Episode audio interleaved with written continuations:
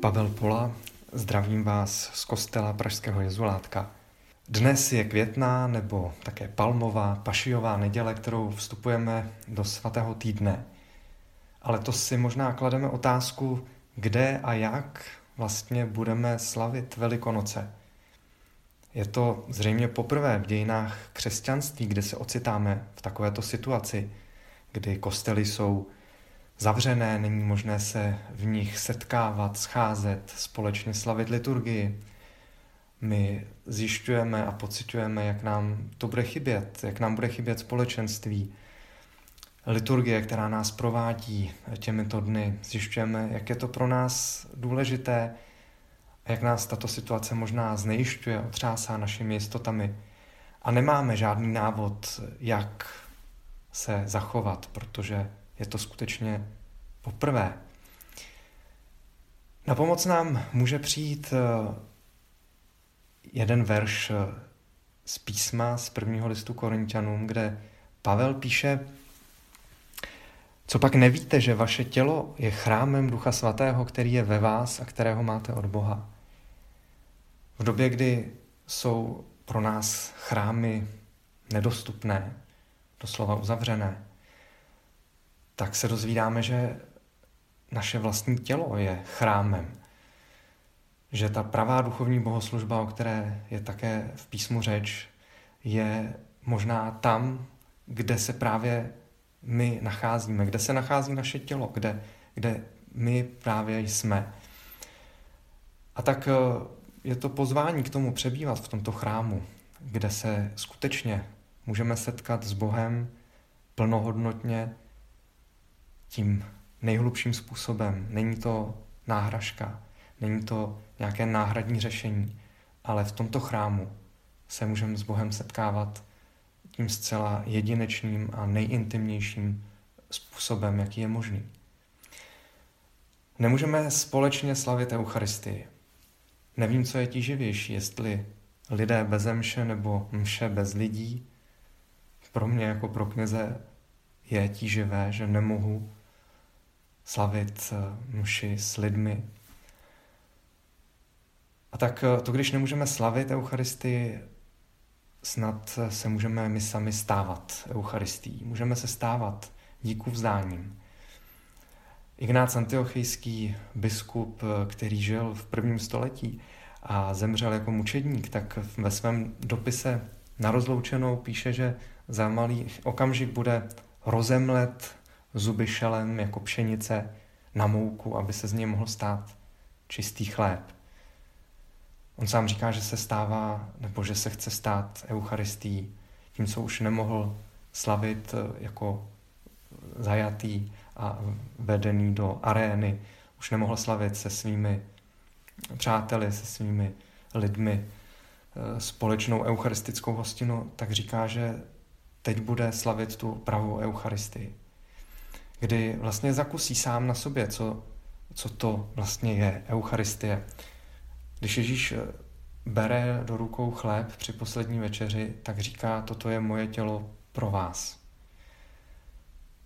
Tím slovem Eucharistie je právě to slovo pro. A pašie, které dnes čteme, tak nám tuto pravdu připomínají, vyprávějí nám ji jako příběh. Co to vlastně znamená, že Kristus je tady pro nás.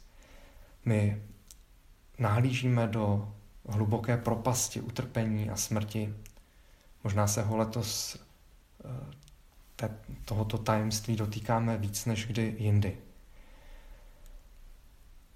Ježíš eh, na jednom místě při jakémsi sporu s, eh, říká v chrámu, zbořte tento chrám a já jej ve třech dnech zase vystavím. Evangelista Jan nám říká, že to řekl o chrámu svého těla.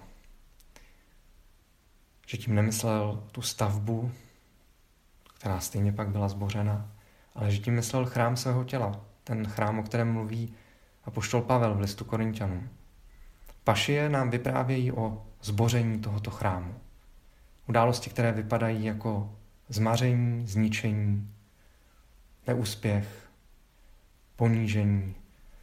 To, co, to nejhorší, co si v životě můžeme představit, je toto zničení chrámu Ježíšova těla, tak v, v tom samém okamžiku, kdy je tento chrám bořen, tak probíhá ta největší bohoslužba, jaká se kdy na tomto světě odehrála. Probíhá to, že Ježíš dokončil své sebedarování. Že projevil lásku až do krajnosti. Tu lásku, kterou projevoval celým svým životem ve všech setkáních, ve všem, co říkal a co dělal. A v tuto chvíli dělá onu, onu, ono nejvyšší vyjádření tohoto svého postoje, že je tady pro člověka, že se chce darovat se vším všudy. Je to ta největší bohoslužba nebo možná člověku služba.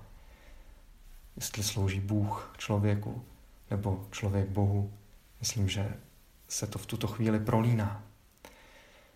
A tak eh, to, když Ježíš mluví o zbořeném chrámu a my vidíme, že v něm i přesto, že je zbořen, nebo možná právě proto, probíhá ta největší bohoslužba, to největší přiblížení se člověka a Boha, tak eh, je to snad nadějí i pro ty naše neideální, možná zbořené chrámy. Ty pašiové události určitě nevypadaly nějak pěkně, lákavě, na pohled. Něco, v čem by si člověk užíval, že se na to může dívat nebo být tomu přítomen. Možná, že to, v čem žijeme, často spíš než nějaký krásný chrám, může připomínat zbořený chrám. Možná máme takovýto pocit, možná sami sebe někdy tak to prožíváme, nebo to, kde a v čem žijeme, možná spíš prožíváme jako jakési trosky chrámu. A právě i tady v tomto může proběhnout ta, ta největší bohoslužba. Může proběhnout to nejosobnější setkání s Bohem. Jak tedy slavit Velikonoce, jak spojovat náš život s Ježíšovým životem? Myslím, že tím vším, co prožíváme, tak se dotýkáme toho dramatu jeho života. Možná můžeme díky těm příběhům, které si v těchto dnech připomínáme, více pochopit a přijmout, obejmout náš vlastní život v jeho zraněnosti a nedokonalosti, v jeho pobořenosti – zamilovat si ho. Ty události Velikonoc nás provázejí a provádějí naším vlastním životem, našimi vlastními e, příběhy. Mohou nám přinášet e, a vrhat světlo do toho, co, e, v čem my sami se ocitáme. Možná, že ty letošní Velikonoce, přestože za těch 2000 let je to poprvé, tak jsou těm prvním velikonocům, těm prvním křesťanským velikonocům nejpodobnější. Vždyť eh, Ježíšovi učedníci je prožili možná úplně, úplně stejně jako dnes my byli někde rozptýleni, každý sám ze strachu před eh, tím, co přijde, eh, v nejistotě, nevěděli, co se bude dít, nevěděli, jak to dopadne rozprchli se jako ovce bez pastýře. Bylo to necháno na nich, byli v tom ponechání úplně sami. A v této situaci pak k ním začne pronikat ona zvěst, o kterou tady jde, totiž zvěst o vzkříšení. Je to to největší poselství, které o Velikonocích můžeme zaslechnout, totiž eh, Kristovo vítězství nad smrtí tak kež se i o těchto velikonocích, které budou zvláštní a jiné, ale možná ne méně hluboké nebo méně pravdivé, méně důležité, než jak jsme byli zvyklí. Kež se můžeme přiblížit o něco více tajemství života. Kež do něj můžeme zase o něco plněji proniknout a o něco plněji žít. Podcast u Ambonu pro vás připravuje Fortna. U ambonu se střídají Ladislav Herián, Pavel Pola, Josef Prokeš, Petr Glogar, Tomáš Roule a Petr Vacík. Slovo pro každý den najdete na www.fortna.eu, na www.prakjezu.cz a v podcastových aplikacích.